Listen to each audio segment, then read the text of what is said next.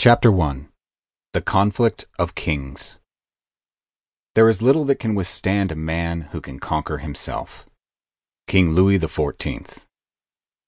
At the very end of Louis XIII's tenure as king in 1643, the French military was embroiled in a pitched battle with the European dynastic family known as the House of Hapsburg. For centuries, the Habsburgs were the most influential royal families in Europe, with their lineage spreading to several nations and principalities across the continent, including an almost continuous control of what was then known as the Holy Roman Empire, a conglomeration of mostly Central and Eastern European states. When Louis XIV was just a toddler, his ailing father's kingdom was battling Habsburg dominion on almost every flank in France.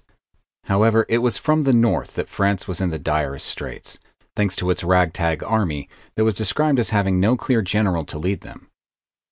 Prior to his death, there had been a vigorous debate being led by the king's Catholic adviser and chief legislator, Armand Jean Duplessis, the Cardinal of Richelieu, or, as he was better known, simply Cardinal Richelieu, about what should be done.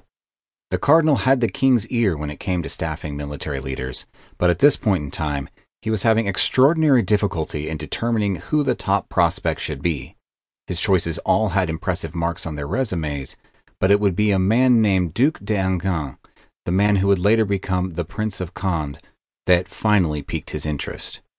As it turns out, choosing Duc d'Enghien would prove to be Cardinal Richelieu's last major decision, since the cardinal would die shortly after the appointment was made. Duc d'Enghien arrived at the battlefield on April 17th and found the whole northern frontier of France in disarray. In the wake of the cardinal's death, without any further directive, many of the soldiers simply abandoned their posts or were otherwise derelict in their duties. Even the troops that attempted to stand their ground were horribly ill equipped, with an extreme lack of artillery, horses, and cash to do much of anything but stand in place and hope they weren't used as target practice by their enemies. The prospect of their dying King Louis XIII and his toddler successor, Louis XIV, did not serve to bolster much further morale in the already demoralized troops either.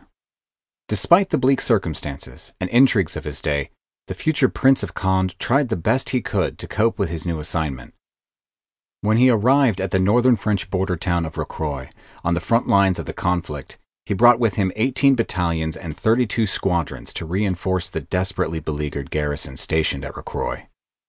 This was the much needed support that kept the French from facing an embarrassing defeat right at their northern border, even though, unbeknownst to the troops, at that very moment of their success, the ailing King Louis XIII was breathing his last. The French soldiers had managed to score a major victory against the House of Habsburg, just in time to inaugurate the new King Louis XIV into a series of dynastic conflicts and territorial squabbles that would come to haunt him for the rest of his life.